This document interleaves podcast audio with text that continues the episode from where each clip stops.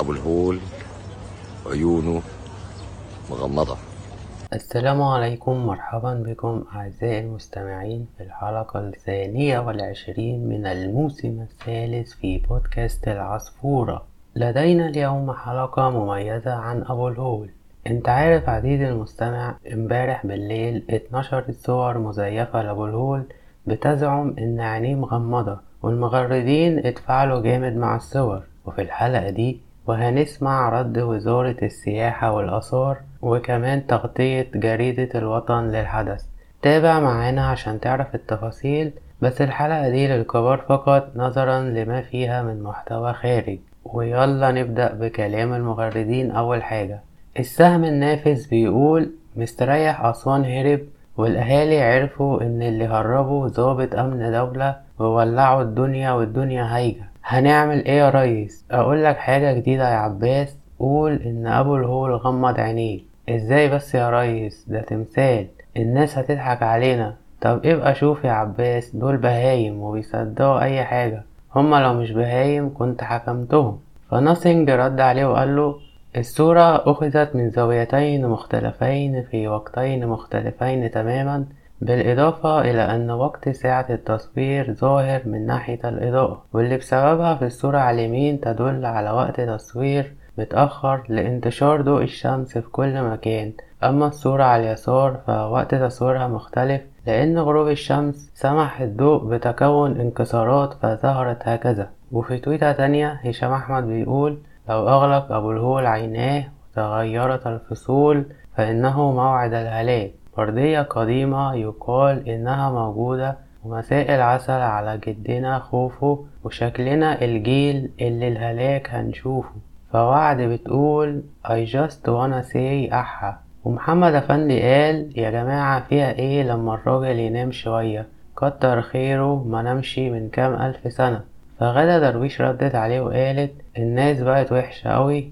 سايبين الكون في كومه وباصين لو الهول في نومه ونشط مصري والصحفي حر بيقول حلوة عصفورة عينين أبو الهول اللي اتمسحت دليلا على حدث ما سوف يضرب مصر قريبا من أهوال. هوبا يلا بينا من هنا للصبح بكرة يكون الناس سخنت وهو ياخد له يوم ونص ولا حاجة على ما نشوف أي حاجة تانية. فهو وفانتازيا قال أوبا. فرد قال أمال حضرتك طبعا ده هيسخن من هنا لبكرة قبل العصر. إحنا لسه شفنا حاجة. خلصنا من موضوع شيرين أبو عقلة.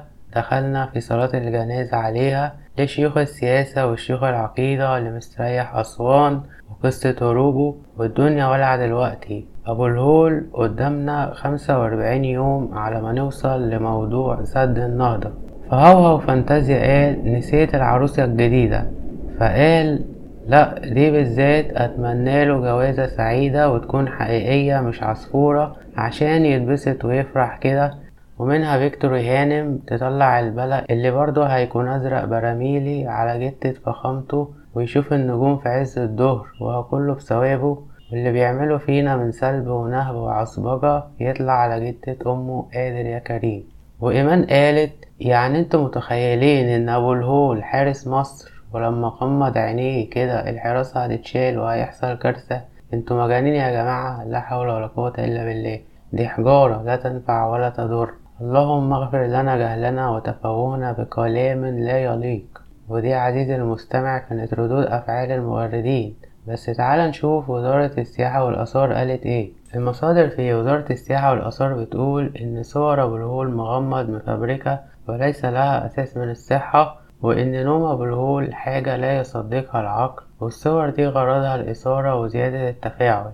الناس النهاردة عندهم الأدوات والذكاء الكافي إنهم يفرقوا بين الواقع والخيال.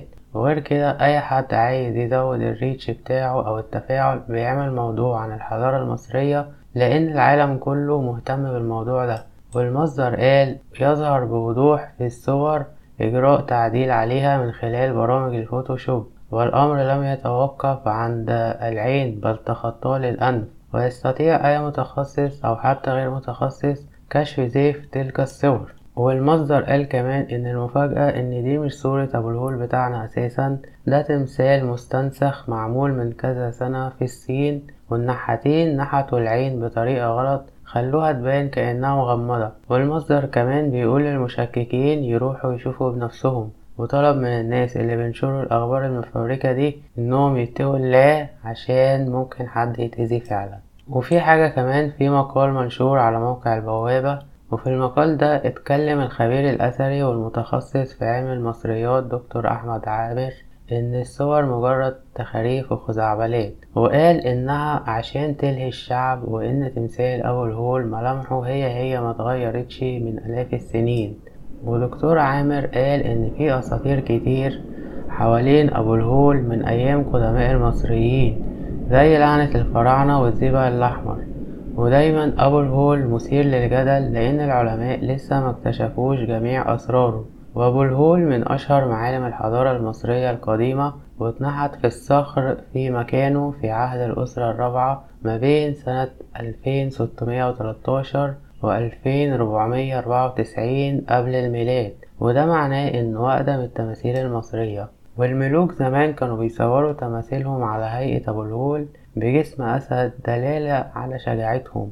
حتى الملوك في عهد الدولة الحديثة كانوا بيعملوا كده وده دليل على مكانة أبو الهول في الحضارة المصرية القديمة.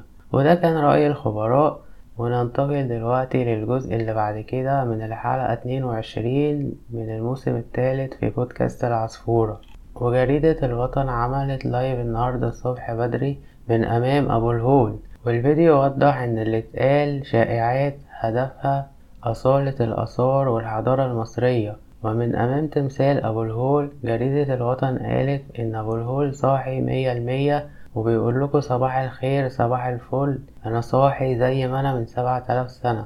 والصور كانت فعلا فوتوشوب وأبو الهول لسه زي ما هو مفيش أي تغيير. واللي مش فاهم في بعض الصور ظهرت على موقع التواصل بتشكك في أبو الهول نايم وعملت جدل كبير. والجريدة قالت إن الصور دي معمولة فوتوشوب يعني متعدلة بالكمبيوتر ومتفبركة. وكمان في ناس كتير راحوا بنفسهم يشوفوا أبو الهول عشان يتأكدوا بنفسهم وفرحوا لما لقوه لسه مفتح زي ما هو.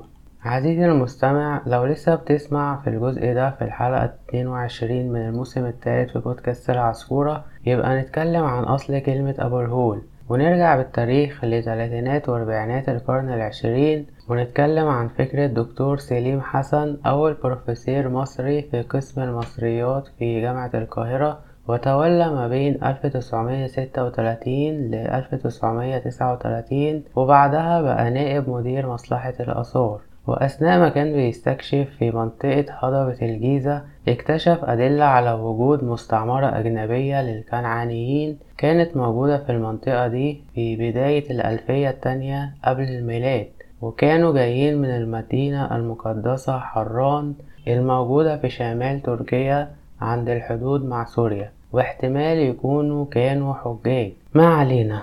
الآثار والمصنوعات اليدوية واللوحات التذكارية بتثبت إنهم استقروا قريب من أبو الهول وعبدوه كصنم إله سموه هول.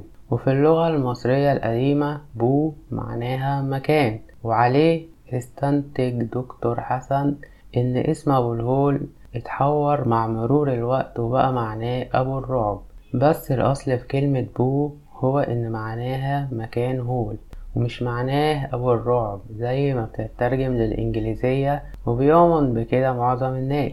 فلما نتكلم عن السفنكس قدماء المصريين كانوا بيستخدموا هول بتاع الحرانيين بس هم عرفوه بأسماء تانية زي حو مثلا وحور إم آخت ومعناه حورس في الأفق. وكمان لأسباب مجهولة ال Sphinx كان اسمه شيشب عنخ. أو الصورة الحية لأتوم اللي هو أتوم رع إله الشمس اللي خلق نفسه الإله الأول والأصلي في ال pantheon المصري القديم.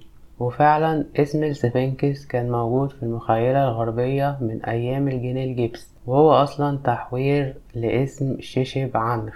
وبكده وبطريقة ملتوية وغامضة المعتقدات المصرية القديمة فضلت مستمرة لآلاف السنين. يبقى مش غباء إننا نتجاهل التقاليد العتيقة المرتبطة بألغاز وغموض ورعب أبو الهول. أيها المستمع الكريم شكرا لحسن الاستماع وبنأكد لك إن أبو الهول لسه صاحي وجميع الآراء الواردة في هذه الحلقة لا تعكس ما تؤمن به إدارة بودكاست العصفورة. كل اللي بتشوفه هتشوفه مش لازم بالضروري يكون متخطط له ولا حاجة. دي حاجات بتحصل يعني بتحصل صدفة ساعات يمكن غلطات مطبعية يمكن تعقيدات النفس البشرية يمكن ويمكن ويمكن. عزيزي المستمع بلاش تنساق خلف الشائعات ونظريات المؤامرة وصدق المعلومات اللي قدامك عشان تحافظ على صحتك النفسية والبدنية. صدق عقلك ساعات الأحداث مش بيكون ليها تفسير غير إنها عفوية مش لازم دايما يكون في مؤامرة وراء الأحداث يا جماعة. ويمكن صعب نصدق التفسير البسيط للأحداث مع إنه صح وبنميل إننا نصدق حواديت معقدة مع إنها أقرب إلى الخيال. وممكن تلقي نظرة على المصادر في الأسفل. إلى اللقاء. جريت من الداينر ورحت اللاب بضعة آلاف سنة نلوف زماننا وعني إيه إحنا اتبهدلنا. الناس اللي خلوها مش قلتلو امسك بوك ما تسيبناش. آخر كلمة لي بحسرة وتحفظ شديد. هجريات من هنا روح العب بعيد. أنا لولا دماغي اللي راحت. كنت سمعتك